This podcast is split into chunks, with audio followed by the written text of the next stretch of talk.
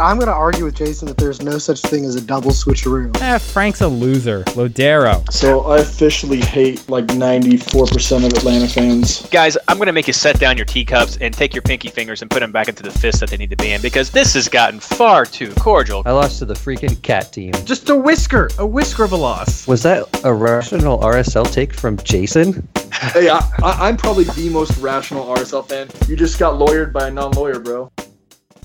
Hello and welcome to episode 11 of the 2018 MLS Fantasy Insider Podcast, our review of round 10 and preview of round 11. This episode is brought to you by the new MLS app, keeping things simple for fantasy players by eliminating those ridiculous triple digit scores. Oh, oh, wait, no, no, no, no. Uh, actually, it's brought to you by MLSFantasyBoss.com and the awesome subreddit community of r slash fantasy MLS. I'm your host, Reed Connolly, and tonight I'm joined by regular co hosts Blaine Riffle and Michael Denton. Also, we'd like to welcome back, well, maybe most of us would like to welcome back, our special guest, Tim Shaw from Soccer Captains. How you all doing? Hey guys, Hey, doing well. thanks for having me on again. Um, I'll have you know, since the last time I was on, uh, I purchased and have beaten God of War, and uh, and my God, did uh, the Red Bulls uh, take it to uh, take it to the blue team this weekend? But you know, that's that's that's about as uh, braggadocious I'm going to get about it. Uh, we can break it down a little bit later, but it was a it was a good weekend, needless to say. I mean, I, felt really wouldn't very- mind listening to Tim uh, break down his God of War game. Um, I mean, we'll see if Tim goes with a lot of boy uh, in this game. Boy, no, I gotta say, um, probably the best single player game I've played since The Last of Us. Maybe The Witcher Three. I, I don't know. I'd probably go God of War, Last of Us, Witcher Three in that order. But Wow. this is a fantasy soccer podcast, fantasy MLS podcast. We can catch up That's on right. Do they we- play soccer at all in the game? Do they ever kick any balls? Um, define balls. I'd say kicking a head count. Hey, see, no, no, we we go off the rails once a year, once a season, and that's with our Star Wars episode, and that already happened. So we got to Yeah. get back to what the people want, Exactly. Exactly. Back to what they want. I- so I think the people want uh, to not talk about soccer this week. Maybe Only some people. certain people, yeah, certain people want to not talk about the soccer this week, uh, but we're gonna do it anyway. So let's let's take a look back at round 10 and how that did for everyone. You know, this section is going to be pretty short this time because we got a big double game week for round 11 and uh, got some new things. We mentioned the MLS app at the top of the show that came out. I'm going to get some early thoughts on that from you guys since it definitely impacts the fantasy game. Uh, what do you need to know from round 10 from a fantasy point of view? Uh, I think myself, I'm not going to do the usual breakdown because this is what we expect to happen. We had lots of the big name guys score. We had clean sheets pop up where we thought we were going to have clean sheets. And this was what I think a lot of us had hoped was going to happen back in round nine. Um, people came through, even some of those crazy games, you didn't know what was going to happen with New York, New York Red Bulls. And it it just turns out like it can. That game's a huge back and forth. Tim and Mike are going to get to that later, but the people scored. Kaku scored and did great because he wasn't on my team. I dropped him at the last minute. That's what you expect to happen. At least Reed, I we talked about this. Dang it! I had to make room. Um, but yeah, so this this past round, everything that happened, I think, was around the around, along the lines. There we go. Of what we would expect for a normal fantasy week, and just get prepared because we're entering the first massive double game week, and that's going to be a great time for people to see lots of strong scores. Um, before we hit the Red Bulls guys and the New York City FC, anything else you guys would like to add specifically about players or just some of the games in general that has fantasy impact from round 10 Um, Um, Montreal was definitely a Yeah. surprising result. Oh. Oh yeah, sorry, Blaine. Go ahead. You could you could dive in. I'm gonna No, just talking about New York Give later. praise to Montreal you want. I enjoy that. Yeah, um, Wilfried Zahibo is legit. Um, his his value spiked to 10.2 after the update today. Um, he's averaging 7.6 a game. Uh, got a brace this round and just defensive midfielder for New England who is a viable threat. And he's not double game week this week, but he's got to have one coming up soon. and definitely somebody to keep an eye on as he keeps playing. And he's just fun to watch too.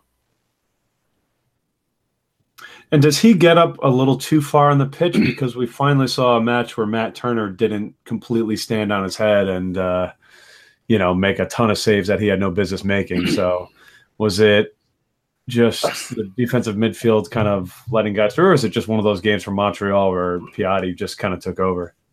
Uh, more just Montreal took over.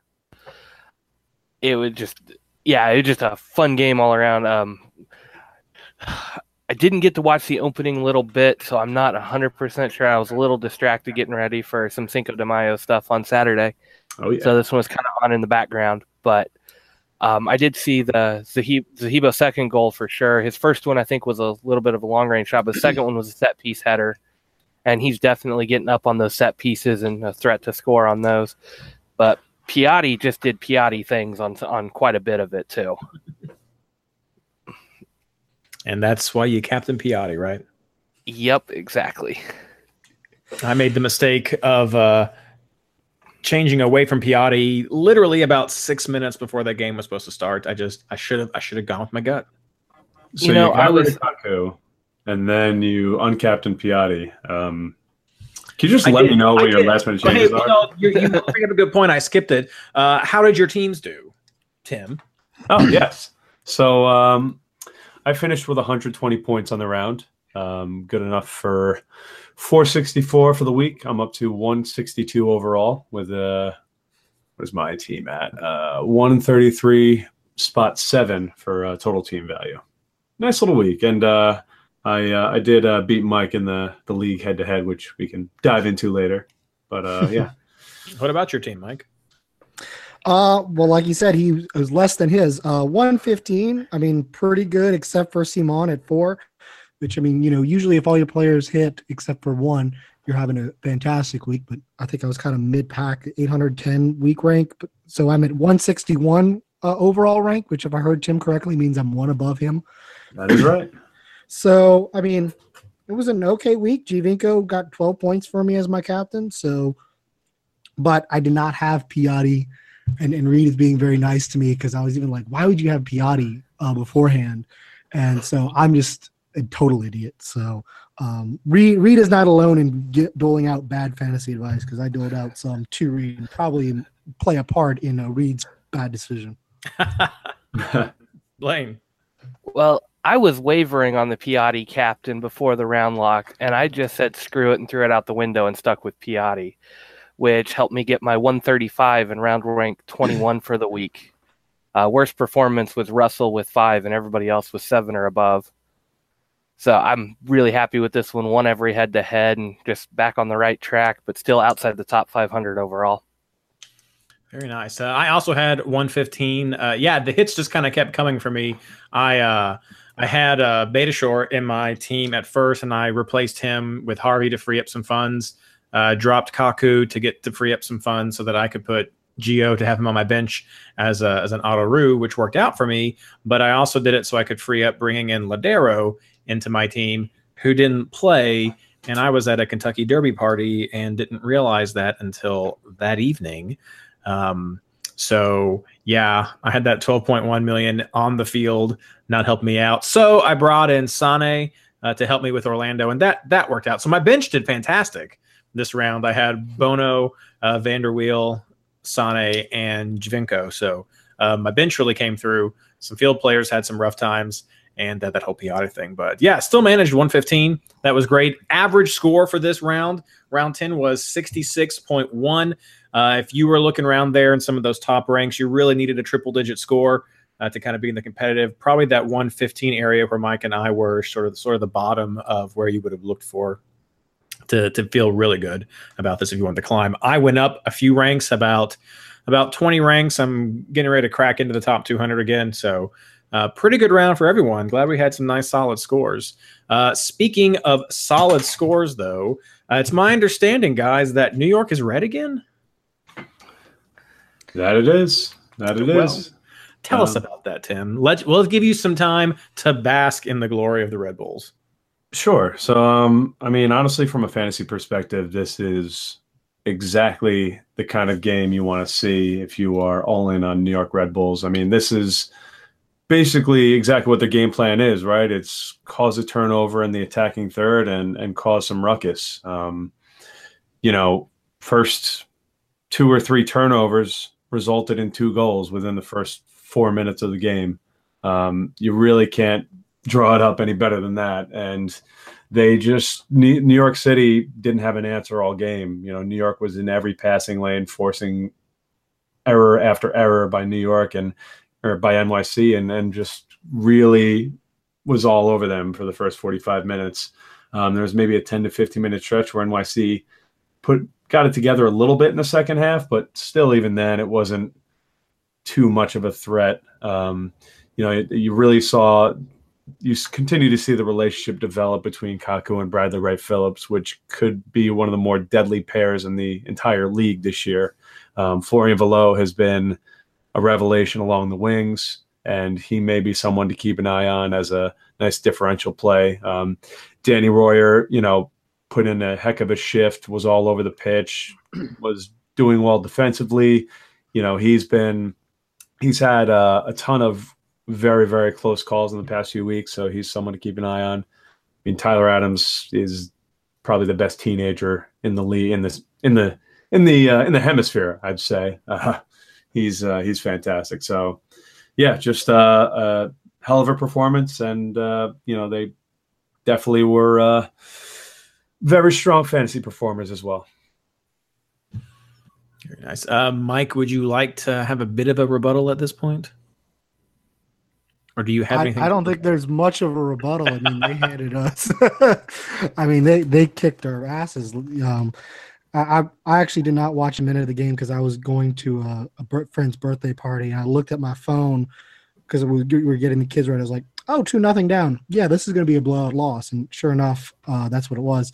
Um, you don't go down to the Red Bulls and and come back, uh, especially in New York City, uh, the way they play. Um, if you play that high press uh, style, the way the Red Bulls do, and the way they, they do very well. Um, I mean, that's pretty much the rock to New York City's scissors.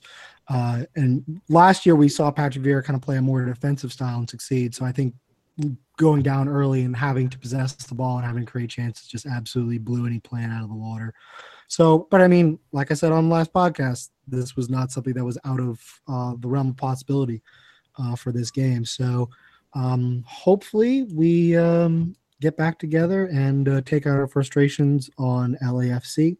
So uh, we will see that. But yeah, I mean, I'm just pretty much I'm just be quiet this week because nothing on the field uh, deserves any kind of gloating. well, it was definitely uh, a great game. I did not have any Red Bull players, uh, but I did tip Kaku in my MLS article and uh, mentioned that he might be a good bench player. So if anyone did pick him up either on your 11 or had him as a switcheroo, then congrats on on some good points there. Uh, the last comment I'll make about this game was I had a fun interaction with the soccer cooligans. Uh, we had them on the show earlier in the season, and uh, they basically posted, "We don't want to talk about soccer for a while. Don't don't don't engage us. Uh, what's on your mind?" And people did mention some soccer and they were like, stop it, we told you not to. So I responded to them and asked them what their least favorite sports drink was. So they uh, they got a kick out of that one. Or energy drink, sorry. Their least favorite energy drink. I don't do that stuff. It's too crazy. Uh, one more bit to talk about. This came out around time for round 10, so I think it's fitting to mention this in our round 10 review. MLS has a new app. It uh, dropped first for Android uh, the uh, iPhone's caught up a little bit later, and uh, it's got a pretty cool little interface, to cool little login, um, and it's got fantasy integration right there natively to the app. It's pretty cool. I assume all three of you guys have this app by now, right? Yep. Mm-hmm. Yep. It's good. Solid, good. Yeah. Uh, that's that's really helpful because my next question is, what do you guys think of it? Your first thoughts of the MLS app feel free to give it in general, but of course, touch on specifically how it relates to fantasy. Blaine. So I won't call the app uh, hot garbage because it may just be my phone. My phone's not that old, but I was having trouble loading scores, so I ended up finding myself going back to Google Chrome and pulling up the MLS website to get all of my scores and updates because that was faster. Um, as far as fantasy, I was home for most of the weekend, so I'll make a promise to the community this time that I will do all of my live ad- uh, adjustments on the app this next weekend for the round, just so I can see it and test it out. Because I was at home and it was faster just to go back to sit down at my computer and make all of my changes, which there weren't many like I promised last week. So it was mostly just defense. But I will I will do better on that. But so far, um, I like the new interface on the app in general, I love that there's fantasy. The fantasy, from what I've seen, works really well, but the app was just way too slow at loading scores and everything else for my liking, and I found my web browser to be faster. Tim, what about you? Um, I got to be honest with you. I, have installed it. Um, it seemed a little slow, um, and I was in a bit of a hurry, so I switched over to Chrome. But you know, it could just have been, I don't know, my connection or something like that. Um, I, will have to give it more of uh, more of a look this week. Fair, Mike. Surely you have some comments. I I do have some comments. Um, I used it. Like I said, I was at a party, um, and so I was on my phone checking um, the scores, and very quickly switched to another sports app. Um, this is not an app designed for fantasy players in mind. Um, they, I mean, we MLS put out one of their the head designers put out an article uh, today talking about communication, and it really just enraged me because, quite frankly, they didn't communicate at all with the community. Uh, the box score part is gone. You have absolutely no way now of finding out who scored a secondary assist. Um, the live stats score is mostly like a video update with a whole lot of extra garbage that I don't want. That doesn't really help me. Um, I mean, just you know, now I will be fair to them. They have said that the box score is stuff is coming back. Um, and this is all in the scores. I haven't gotten to the fantasy part yet. Um, so hopefully that is happening soon.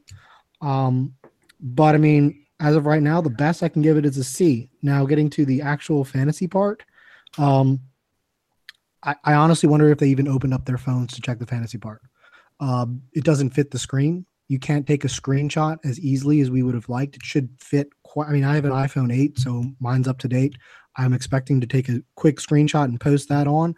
That doesn't work. Uh, the share button for the share the lineup still doesn't work. It just says one of these lame, like, oh, come join fantasy with me. It doesn't actually share the lineup like you would think. And, you know, it's just another spam notification to add on Twitter, you know, like play Farmville. Um, that's the only function that button has.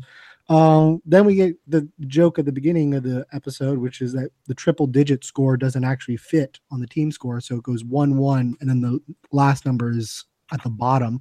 Um, so clearly they didn't test that out. Um, I mean, th- this is really frustrating to have two major launches of fantasy products in a three month span and to them to have not done basic testing on either of them. So um, I mean, it's a C. I mean, the, the good positive thing is that there is one of the designers who's been very active on Reddit and Twitter saying that they will do things, including like put in the box score.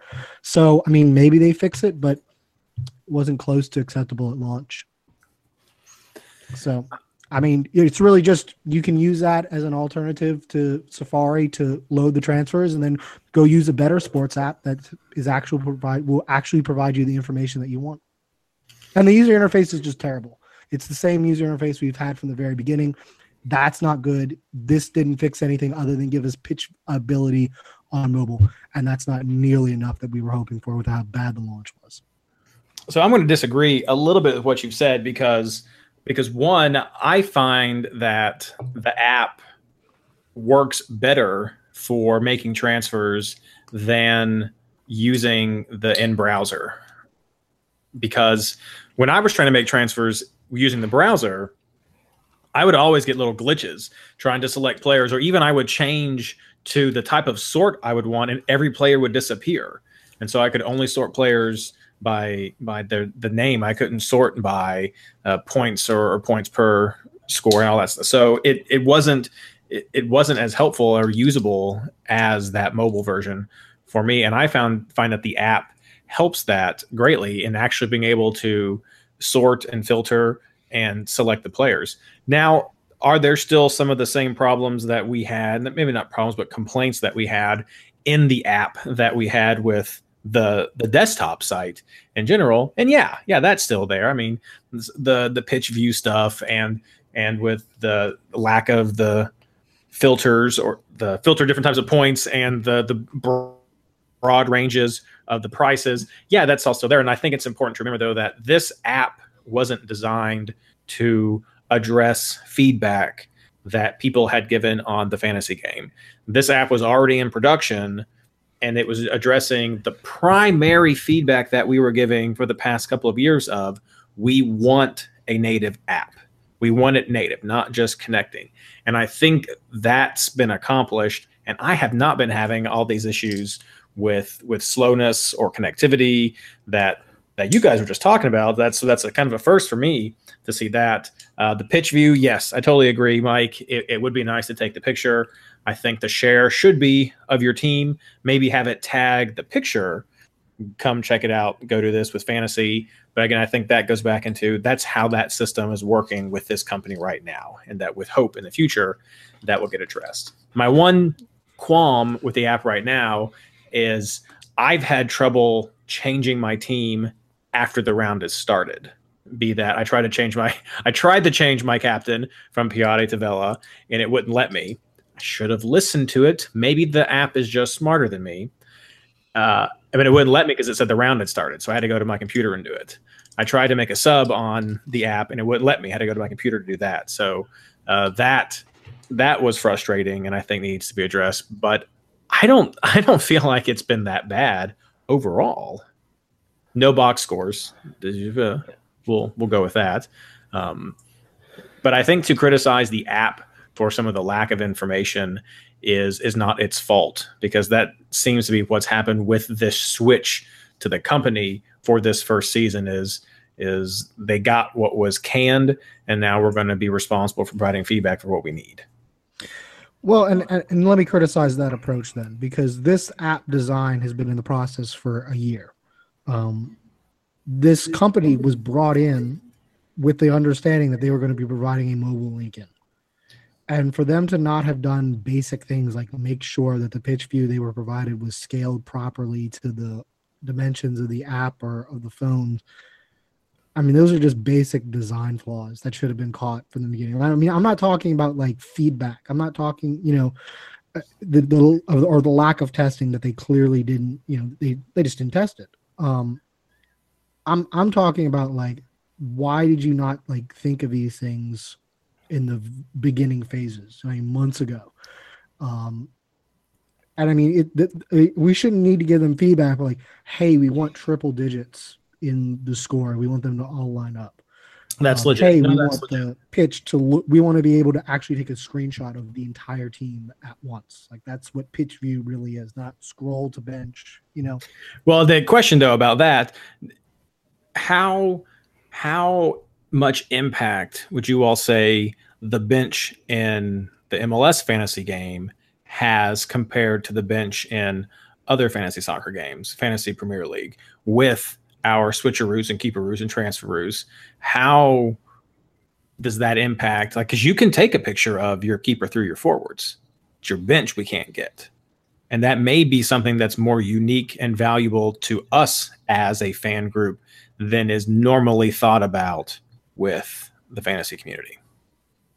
Well, I mean, it's it's huge now because we implemented a system of transfer transferoos and autoroos and, and all of that. So, um, I can't imagine while they were designing this that this wasn't a consideration. If those were the rule considerations that were coming up. Um, well, so, I'd almost suggest that perhaps that was a, an element that maybe we've, as a community, and and we particularly as as this this podcast and this this group here have championed as a strategy that may not have necessarily been the on the minds when it was being made. I mean, you saw you've seen Bobby Warshaw's reaction to even hearing about a switch sure. So. And and that goes back to my point that I made a few months ago, which is the fantasy community in large needed to be more involved in this entire process. Um, there is feedback that I think a group of players could provide. Like, I mean, I don't know if I right off the bat I would have come up with like autoroos, but like if we'd have gotten all of us right. together and say, um, hey, here are the rule changes. What are some impacts you could think? And we mull it over for a few days. We're like, hey, the bench is going to become really important because people are going to be doing all these, all these things. Like that comes back to what happens when you have a closed door process and you don't bring people in from the outside. Uh, I've talked about that article I read. All of the communication was in MLS offices. There was no communication with outside groups, with fans, with testers, etc. Clearly, none of that happened because it had had that happened, we would have been like, "Hey, you need to fix the digits. You need to fix the pitch view. You need to fix this, this, and this, and this." And I mean, there's just a bunch of basic, obvious stuff that hasn't been right from the start. And I think should have been right from the start and could have been caught had the proper testing been done the way other digital products or digital games are tested. Fair comments, I think, on both sides. Uh, Blaine and Tim, you guys are mostly side on, on uh, standing on the side during this conversation. Have the th- comments that Mike and I have made uh, swayed you or or given an impression either way that you'd like to weigh in at this point? I mean, most of my comments on the slowness were on the MLS side of the app, not the fantasy side of the app. Um, I didn't play with the fantasy side as much, so I didn't try to take a screenshot and see that all of my players couldn't be on my screen. I didn't check my score with the 135 after the round to see that it was on two lines. So I didn't see all of these. Now I believe the screenshots I've seen, so I'm not and that stuff that is stuff that would bother me if I was using it a little bit more this week. But overall, I've thought the fantasy experience, other than maybe some graphical stuff, has been smooth. I did make one or two transfers beforehand with it just to test it out. And I saw that the app was working for my fantasy needs for the most part, except for the the scores. I didn't even get to the box score issue because I couldn't load scores fast enough to see them, and I ended up going to the website. So maybe the box score thing is going to bug me when I get there, but I saw that whole side being so slow that it was unusable on that. But I actually enjoyed the fantasy being built in there, and I see a use for that, and I probably will start using that more. Yeah, I mean, you know, I, I frankly haven't had enough. I, I have actually been clicking around it just now while you guys were were riffing on it a little bit. Um, you know, it just seems like an instance where they're like, "Oh, we got to get this out. We got to meet these deadlines," and you know, may not be as polished as it could have been, but you know, they just had to get it out the door, right? So, um, you know, for fantasy purposes, I think the Chrome browser is is good enough on my phone for now until you know they get it sorted out. I'm sure there's a whole laundry list of things to do and to optimize within the app itself. So, you know, the developers might have a bit of a bit of work to do, but you know, I, I think you guys are pretty much on point. Though I think these are all valid criticisms. All right. Well, uh, the MLS app is out now for everyone on all your platforms. Uh, if you're not using it, I guess you've disabled updates, and that's kind of weird. Uh, but go ahead, check it out, download it, and uh, let us know if you already have what you think. Uh, if not, if you agree with Mike, then maybe wait a little bit and then try it again. Uh, but let us know what you think about the app and uh, its fantasy integration. Any other thoughts that you have on Twitter? It'd be uh, a lot of fun to interact about that. Let's get back into our fantasy discussion. Moving on to some housekeeping as it relates to round 11. As mentioned at the top of the show, this is the first big double game week. We had a taste a few rounds ago, but now we're in to the big deal. Atlanta, Columbus, Philly, Toronto, Seattle, Chicago, Montreal, LAFC, and Minnesota all have double game weeks this round. Uh, it's that's a lot of points on the table, guys. So I look forward to hearing your picks coming up very shortly. Uh, who's on a buy this week? Nobody. Everybody's back in to the play. So uh, take that in consideration when you're choosing any autoroos or switcheroos that you may go for this round. Patreon, we mentioned again already, we had a great time last week. Blaine, Mike, and I were here talking Star Wars. It was a good time, nerded out, had a pretty good show. Tim listened to it, confused his girlfriend. It was all sorts of craziness going on back at his place. um, but we had a great time. If you enjoy that sort of thing, head over to patreon.com slash MLSFI. You can check out the show right there. It's also over on the YouTube channel. It's a, it's a video. I may try to post it on our actual SoundCloud tonight uh, if we get a chance, but uh, you can see the video right there. I think it adds a nice little element to it to see us in our, our environments. Uh, both Blaine and Mike had their cameras situated in such a way where you could actually see some festivities behind them. I had to deal with um, the white background as usual, but had my good buddy Thrawn sitting right there next to me to help things out. Lily makes a guest appearance in the episode. That's right. Lily does come in as well. So thank you so much, everybody from Patreon. Uh, it was it was a fantastic time, and thanks for coming out and hanging out with us during the recording. But now let's get to the injury news.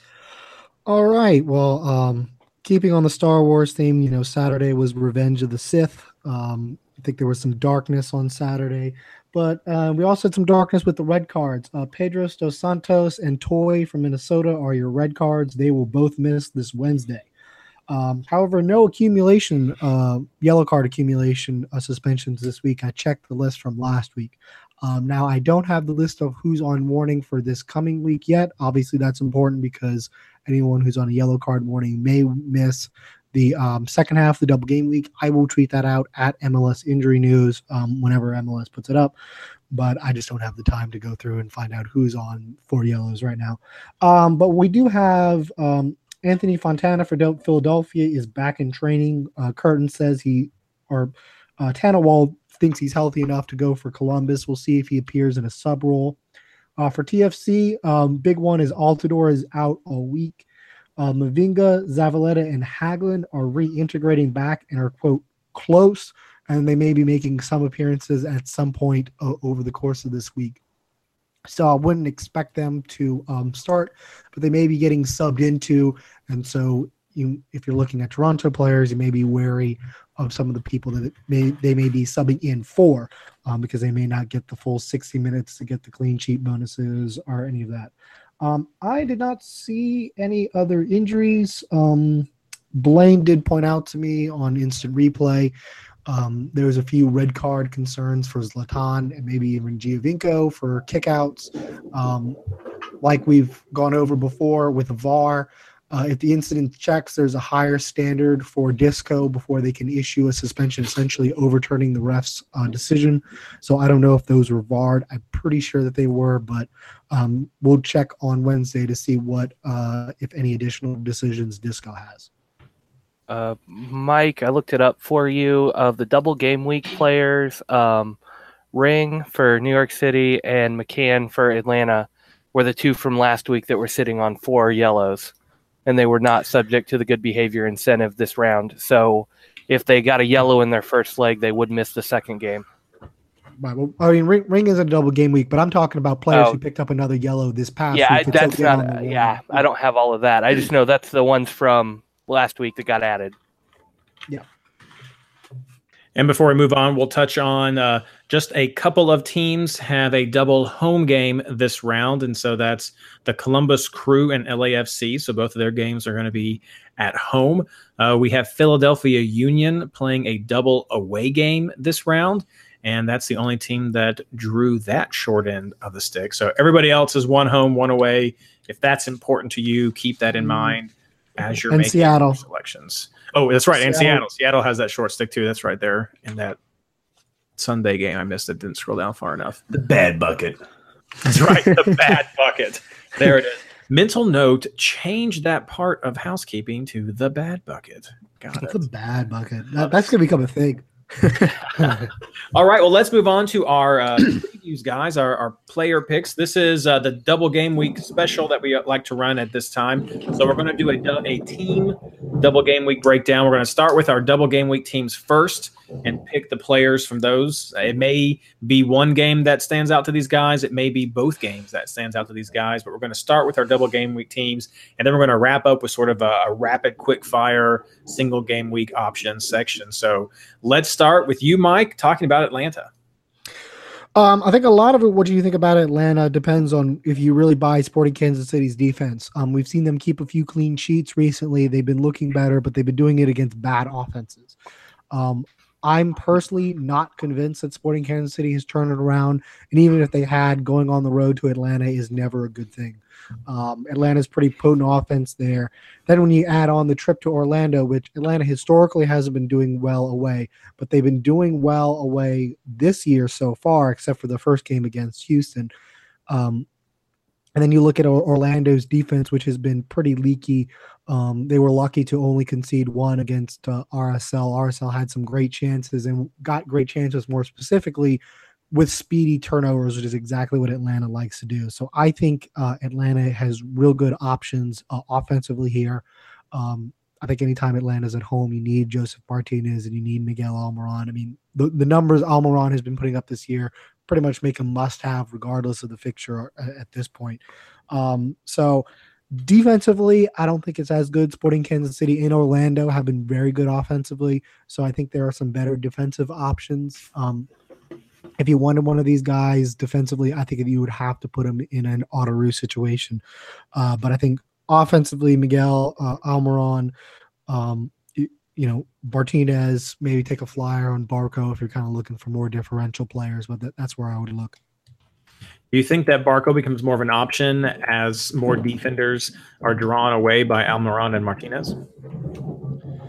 Um, I I could see that happening. Um, I, I think it, it's more Almiron and Martinez um, getting used to uh, Barco and kind of understanding his game and getting him set up.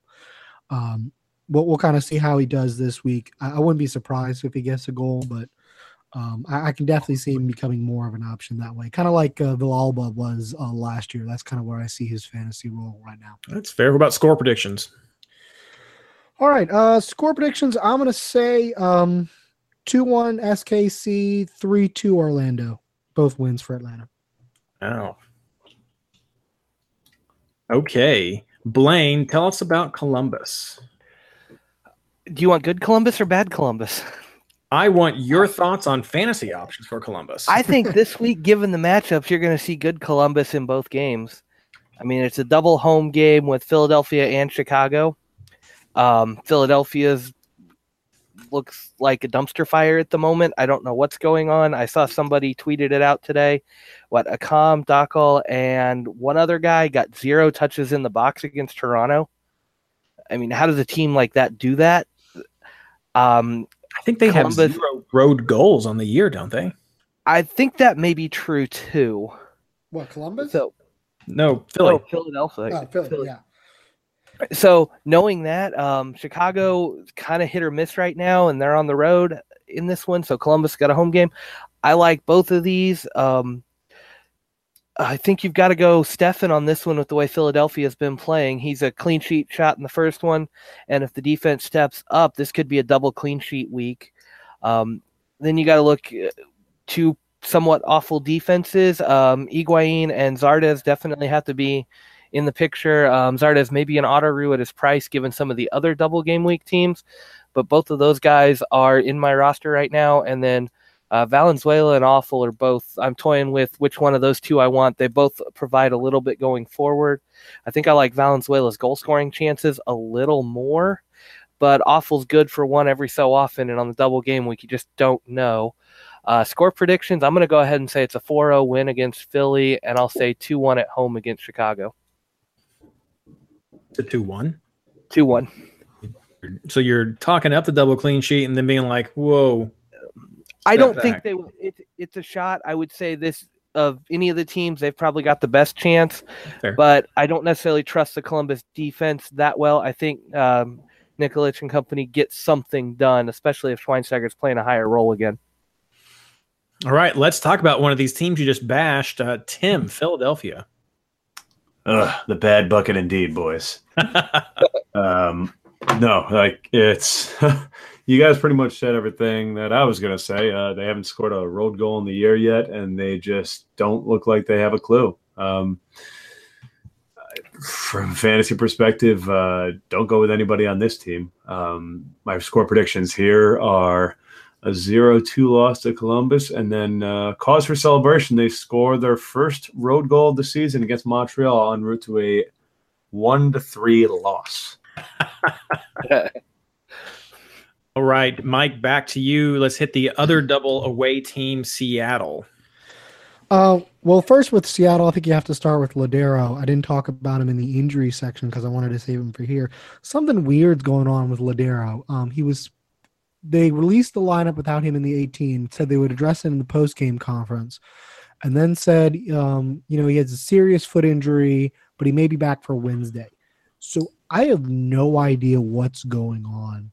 Um, and that's not to put her, and that's to put aside all the weird stuff at the club with Lagerwey's comments and a lot of anger about that. Will Bruin um, pretty much made fun of the way their offense was working uh, in his post game comments. I mean, they were up for almost 80 minutes, uh, up a man, and got pretty much no chances against Columbus at home.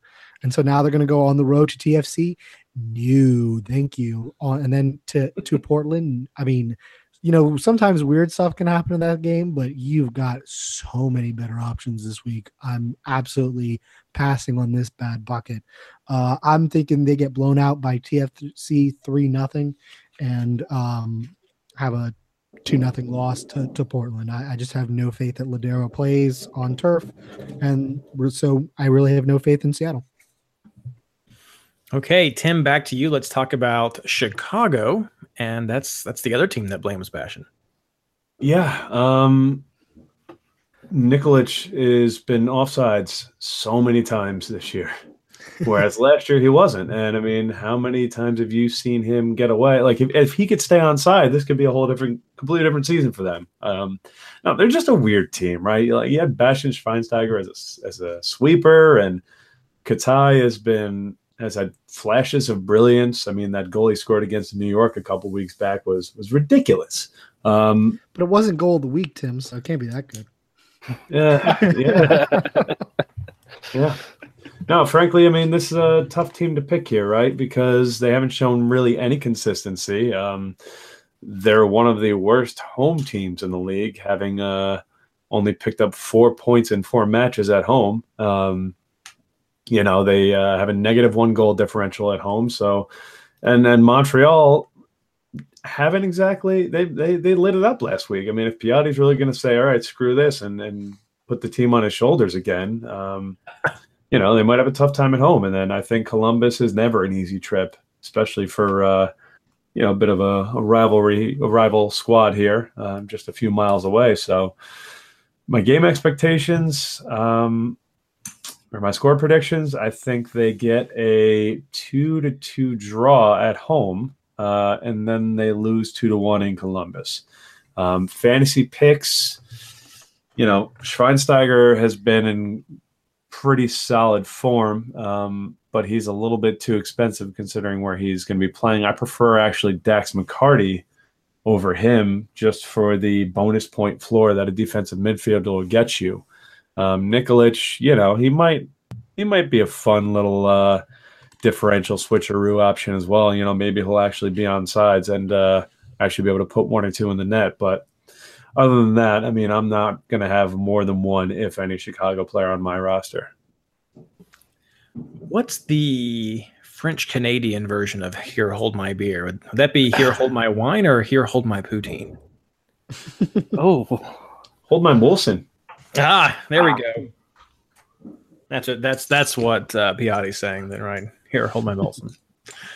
Okay, Blaine. Uh, we've mentioned Montreal a few times now. Just a little, little bit of a joke right there. But how do you think they're going to do this week? Um, more of the Piatti show, and I think fantasy managers can get behind that one too. Um, Piatti's your must-own player of the week if you have one. I mean, it's a road game against Chicago, but Chicago's been hit or miss. I think the speed of Montreal and all the different layers they've got right now can really do some damage here. And then it's a home game against Philadelphia. And I'm going to go ahead and make that score prediction now. It's going to be 3 0 to Montreal, and I think Piatti gets a brace in this one. Um, I, with the way Philadelphia's been playing and everything, I think you've almost got to go with one defender here. Uh, Cabrera is kind of your obvious choice, but you could wait and see the lineups for that first game and see who they start.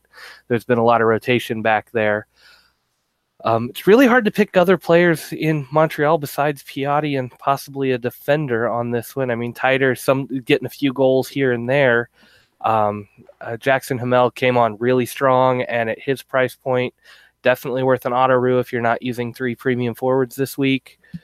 Um, but yeah, I think th- this is going to be two of your highlight games for the week just for offensive power. I think Montreal is ready to run all over both of these teams. Um, I don't think they're going to burn it up on Chicago quite as much as I'm talking about. So I'm going to go ahead and say a 2 1 scoreline there. And again, a 3 0 for the Philadelphia game. And I could easily see Piatti walking away with three goals and an assist this week. Just going to add one more thing. Uh, who's the highest scoring goalkeeper right now? Gonna make me look it up. David De Gea. That's just off the top of my head. Um, No. Evan Bush, really? Just just throwing that out there to the masses. It's got to be because of the penalty saves. Huh? That's true. Yeah. That's so see that's the weird thing for me about Montreal right now. The penalty save, of course, was huge for for Evan Bush. Uh, he's currently leading with one point, um, and then after him is is Turner as the second highest scoring goalkeeper. Bush has two clean sheets on the season, and it is not very uncommon for them to give up three to four goals in a game. So. Um, but he makes up with it because he makes tons of saves. Like, he makes up with it with saves, right? 'cause you're looking at wow. he's he's had one one round of two points, one round of one point, and one round of four points. After that, everything has been five or more. So that's six games of five or more points. So I know you were talking about the defense, but people Yeah. might also take a glance at Bush. I was also looking at it the other way that he is at what 8.4 million, and Steffen is currently at uh, 5.9. It's it's definitely crazy. Um, So, that- I I'm mean- going to give you one more one more thing about Bush that people might want to consider. Montreal plays the 8:30 game on Wednesday, and then they play the three o'clock game on Saturday. there are eight games after them. So if you're looking for a keeperoo option, that's a double game week player. It's Evan Bush. You get two games before you have to worry about bringing in somebody else. That's It true. does have to be a single game week keeper after that, but I think it's worth thinking about. Moving on. LAFC, Mike. They got two on the slate, uh, Minnesota, and then they have uh, New York City. Um, for Minnesota, I, I think they're pretty well positioned. Um, Minnesota kind of likes to possess the ball. Um, I think LAFC is naturally uh, in, in a counter. Um, and I think Minnesota, without a whole lot of offensive weapons, I, I think LAFC will have good, success. I think Vela uh, will probably get a goal here. I, I, I could also see Rossi getting some points here, although I think there are some probably better midfield uh, options this week. now for New York City, probably depends on, on the mood. I'm for one am expecting them to come in angry, uh, and I think for one of the problems for LAFC is that they don't have a whole lot of players to rotate in and out, um, and because there's just not a lot of depth uh, outside of like maybe Lee Nguyen, which we haven't really talked about, but hey, they have Lee Nguyen now. Uh, no one's really quite sure where he's going to slot in. He didn't make a sub appearance this past weekend, um, but um, so maybe some time sharing with uh, Feilhaber. But I, I, I suspect that they have some trouble um, getting going in that game unless they can hit New York City on the counter um, pretty fast. So I'm going to say that they beat Minnesota um, three to one and then lose to New York City uh, two to one. Hmm. A little bit revenge game for you this week, perhaps, Mike. That'd be uh that'd be I'm, nice. I'm I'm hoping. you're hoping. Well, Tim, let's let you talk this time, but it's not about the red team you're usually talking about. Tell us about Toronto.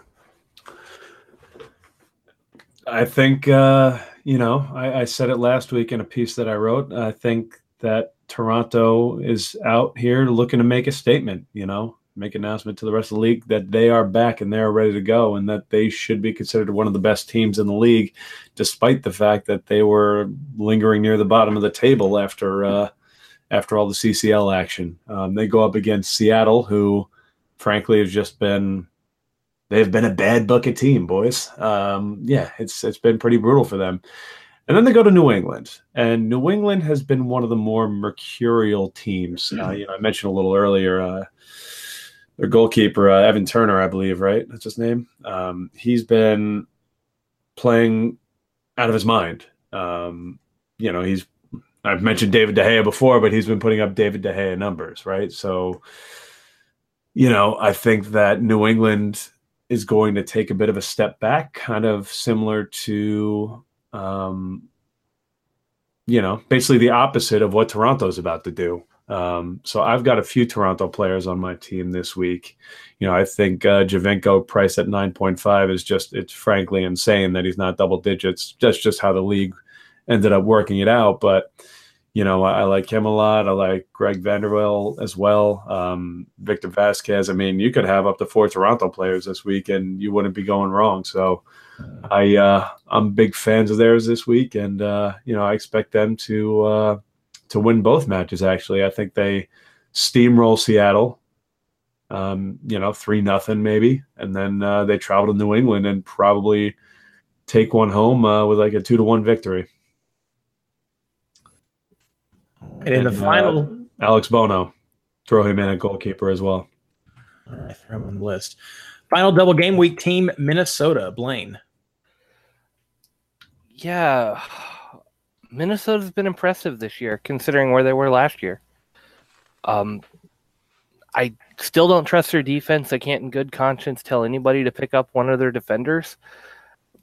But I could see them getting a shutout against San Jose. I don't think it's great odds. I think there's better shutout players to look at. But if you're high on Minnesota, you think they've got it. You just think San Jose's not firing. Um, possibly a good risk there. Um, injuries are killing this team. I know Ramirez is down now. They're they're running out of options, but that also means a few key players are getting most of the chances. And Quintero is new, but he's already got 33 points. I mean, he's what fifth highest scoring player on their team. Um, definitely worth a shout this week. Uh, LAFC's defense has been solid. They, I still think there's some weaknesses, and maybe that maybe Minnesota can get through it, but I think San, the San Jose games where you're really looking to see your points if you're going with this game.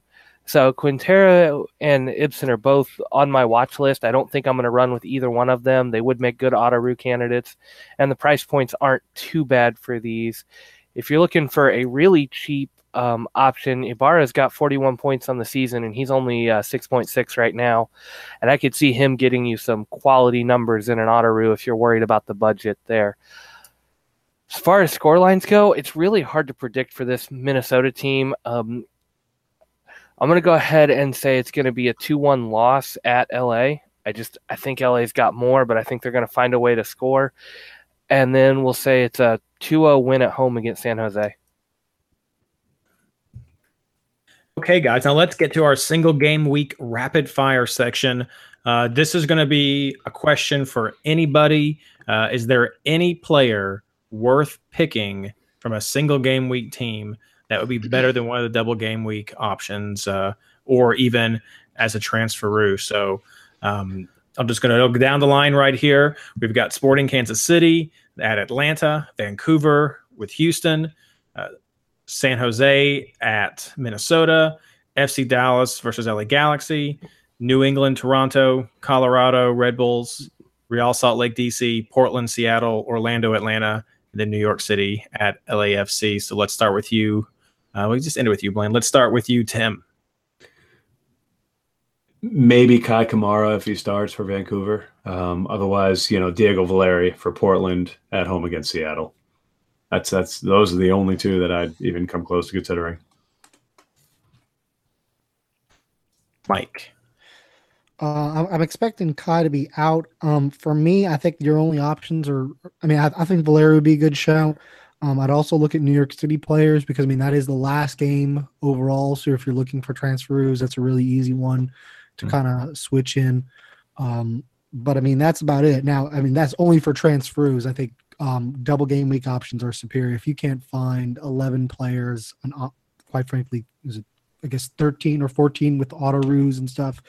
Um, there's just so many options here. You, you, you need to go back and check, double check because there, there's enough double game week options. Um, yeah. And it's important to consider if you are setting up an auto roo, you do want to look at those New York City players. And so if if you're also trying to double up on actual players, you may find yourself running out of of good switcheroo and auto roo options. You don't want them to play. Yeah, Blaine. but I mean, Sands isn't going to play because he's out in the Scandinavian or Scandinavian Cup or something like that with the U.S. men's national team, and then I don't think Scally will see the field either. So there's at least two players who I'm almost 100 percent certain aren't going to play. And worst comes to worst, you can swap them out with uh, some other players who aren't going to play for New York City. All right, Blaine. Anybody single game week? Um, I don't think I can rate any single game week player ahead of a double game week player, but there are some good back end uh, transfer options. Um, Orlando's been playing out of their mind, and I don't care that it's Atlanta coming to town. Just avoid their defense. Uh, but with Dwyer scoring the way he has, I could see him finding space. Yotun's actually been putting up better numbers from deeper than Question has, and he's been at a little bit better price point at times too. So Yotun's probably one of my other ones, depending on if you need a forward or a midfielder. And then Valeri's the obvious choice.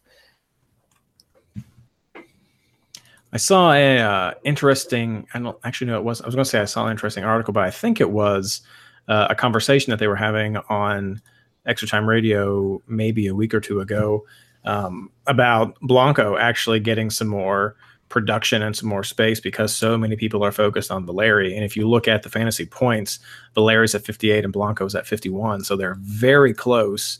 Uh, with uh, Blanco being just slightly cheaper at 9.4 versus 10.5 for Valeri. So um, I don't know. There could be another option right there if you do value the Portland team.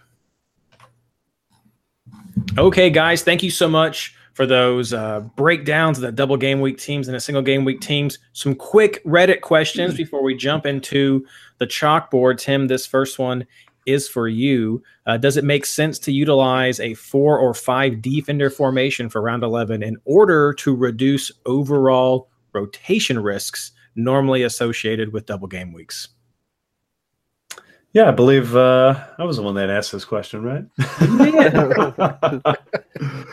I told you Um, you were getting it. yeah. So I um I actually am uh, set up right now with three in the back, one of whom are a switcheroo. But you know, with a week like this, people may find themselves strapped financially a bit.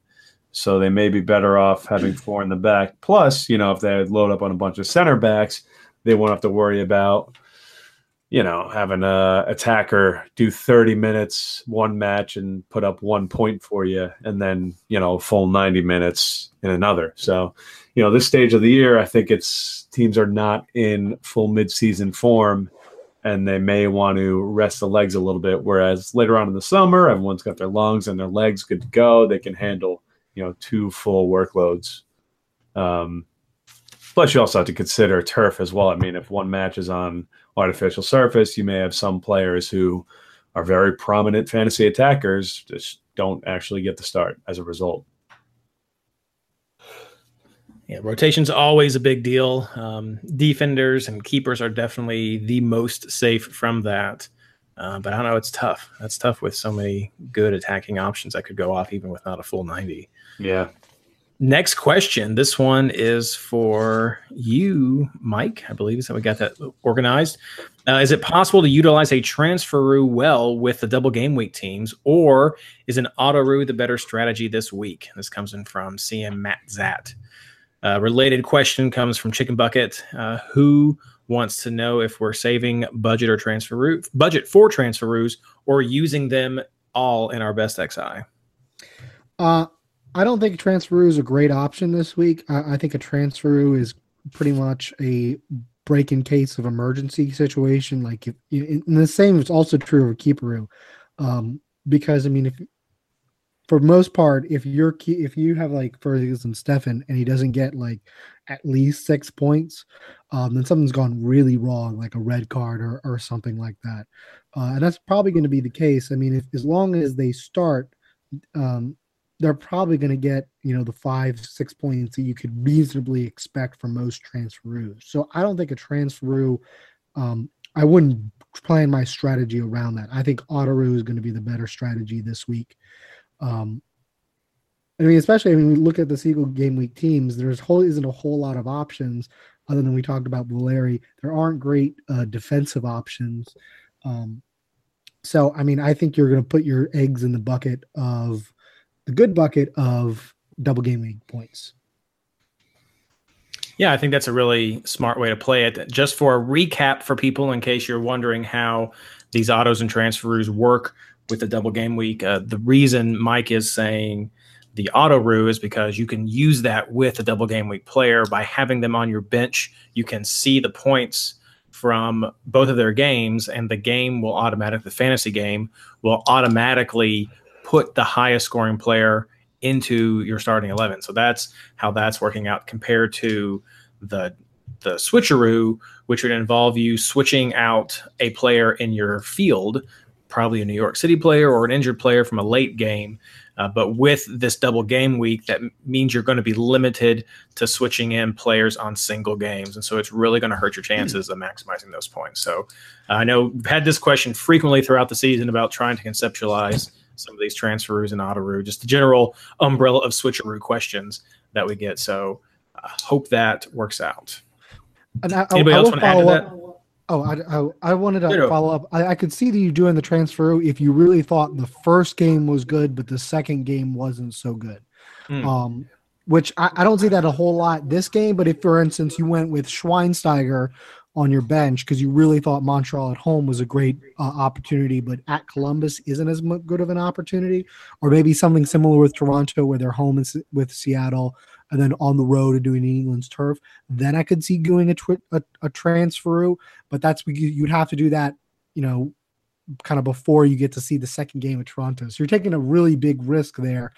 Um, but that that might be another scenario to think about. But I think you're probably overcomplicating in that sense. Um, the one the one transfer I could see you doing, and this is just if I were to set one up this week and you pushed me to, I would do Jackson Hamel for Montreal. You'll see both games by four o'clock on Saturday. He'll he'll have played both. Then you rotate to Dwyer if you have to because he's at that he's at that sub five million price point. That's where you're looking at a guy cheap bench option that's going to get two games and then go to somebody a little more proven. That's the only transfer I would be willing to set up this week. All right. Uh, Blaine, I got a note here. It says you want to talk about rotation risks. I do. Um, your biggest rotation we- risks in most fantasy or double game weeks are your wingbacks and maybe a few of the offensive players who run a lot.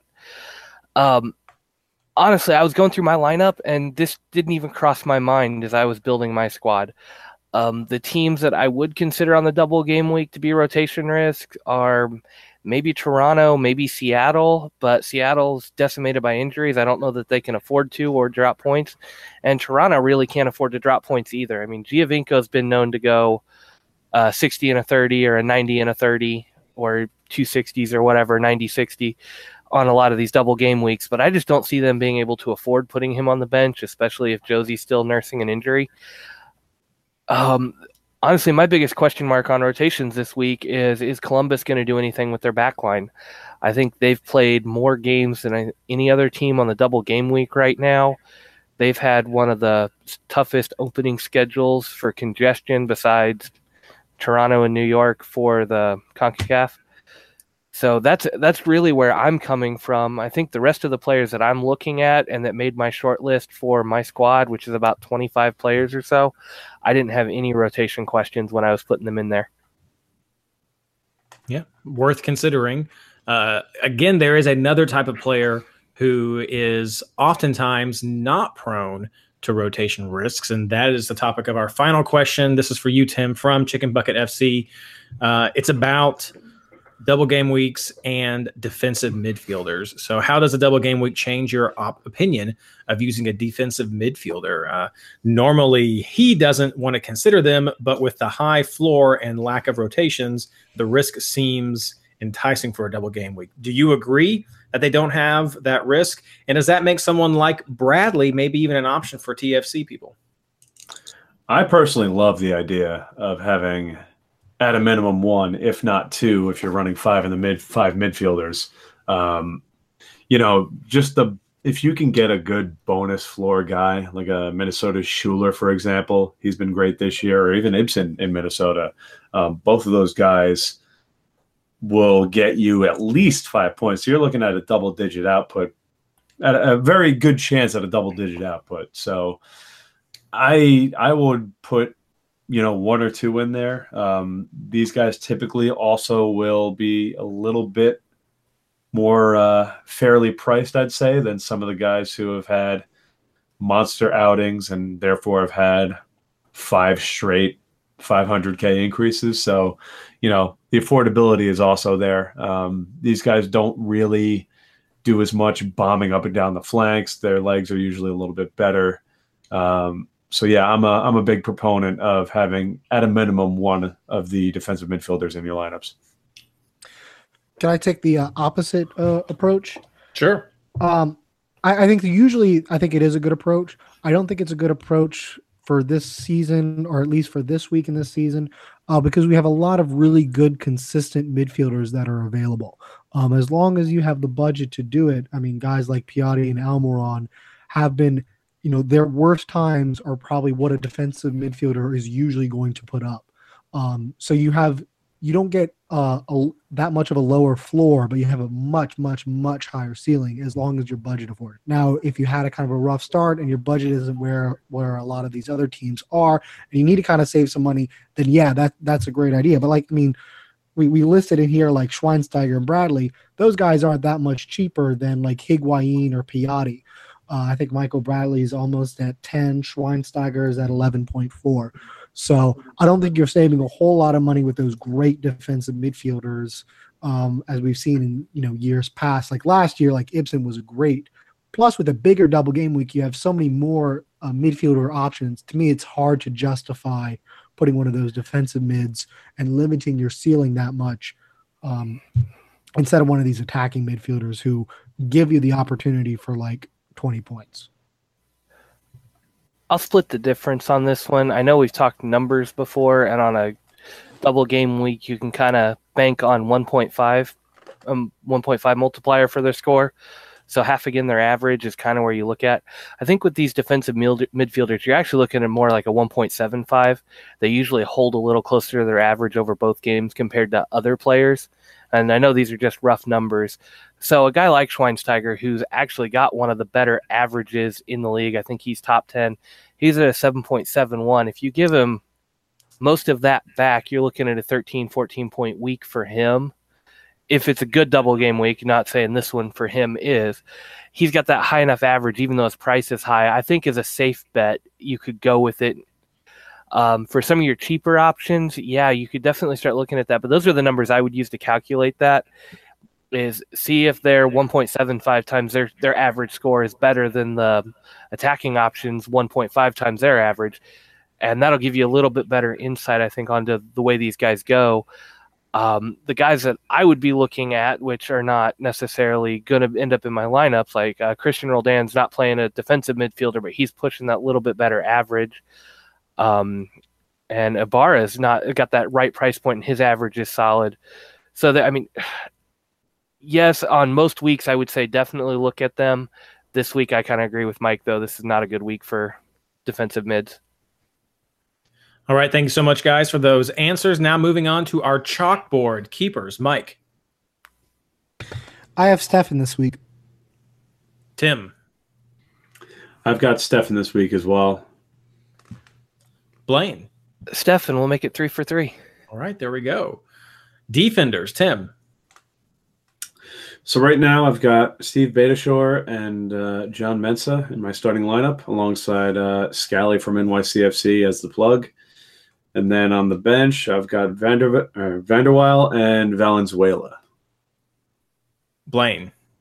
Um, I've got Afful and Valenzuela for Columbus and Van der Wiel for TFC and then two scrubs on the field. Tripling up, I see. Mike. Uh, I have Hasler and Valenzuela on the field, uh, with Scally as the scrub, with Aboubakar and Beitashour as the two subs. Midfielders, Blaine. Um, currently got Higuain, Piatti, and Almiron on the field, and then I've got uh, Feilhaber and Vasquez on the bench right now. Hmm. Mike. Um, mine looks pretty similar. I have Piatti, Higuain, and Almiron on the field, and I have Schweinsteiger as the backup. Tim. I've got Piatti, Vasquez, Almiron with the armband, and then Schuler. And then my fifth midfield slot is Valeri, who I will be swat, sl- ah, slotting out or swapping out if uh, if my uh, bench forward, who I will mention in a second, comes through. Let's keep the order the same. Blaine, forwards. I've got Martinez and Vela on the field and Giovinco on my bench. Mike. I've got all those three players, but on the field: Martinez, Vela, and Giovinco. And Tim. Gio Vela on the field, Martinez on the bench. All right, captains. Mike. I have Almiron. Tim. Almiron, but I'm seriously considering switching it over to Giovinco. No. Blaine. Ah, I'm currently rolling with Piatti. I think the hot foot's going to keep going. I kind of thought you might. I kind of thought you might. Reed, let Then me know let's who you wrap it switch up. away from, and then I can make my decisions. yeah, Reed, who, Well, who are I- you picking? That's that's what we need to know. no, that only works when I bring in Kaku or Via. That's, that's, how, that, that's how that game works. Uh, clean sheets. Tim. Uh, I think LAFC might actually, uh, you know, get at least one here. Um, I think Columbus has a chance to get one against Philly. I think Toronto could get one against Seattle. So we got a got a few here. Got a few here. Blaine. Uh, I've got Columbus down as a potential for a double clean sheet. Uh, then um, Montreal, Minnesota, and I think even Atlanta can get a clean sheet this week. And Mike. I, I think Columbus, Columbus and TFC are probably your two best bets. All right. Well, thank you so much, guys, for giving us those breakdowns and player recommendations. Hope everyone out there finds that helpful. And uh, don't forget, everything locks on on Wednesday. That's that's when everything starts double game week. So get those transfers made and captain set. Let's move on to a quick recap of how the leagues went. As you heard, all of us had some pretty strong scores at the top of this show, and it showed in our leagues. I know for myself over uh, my setup here. Pardon me as I'm clicking over. I won uh, two of the three head to heads that I'm in this time. Uh, the MLS Fantasy Boss Chat Regs League is very competitive, and I lost that one 115 to 119. Other than that, the hosts head to head league was another great round, I must say. Uh, we already mentioned uh, Tim and, and Mike going in in that one. Uh, very, very close game there. Older Goaler won his game. Uh, Mito lost to Blaine with that solid score of 135. Also, Blaine, the highest score in our league. Very nice. You barely inched out Jason, who had 133 himself. So glad, glad that happened. We we had never heard the end of it, right there.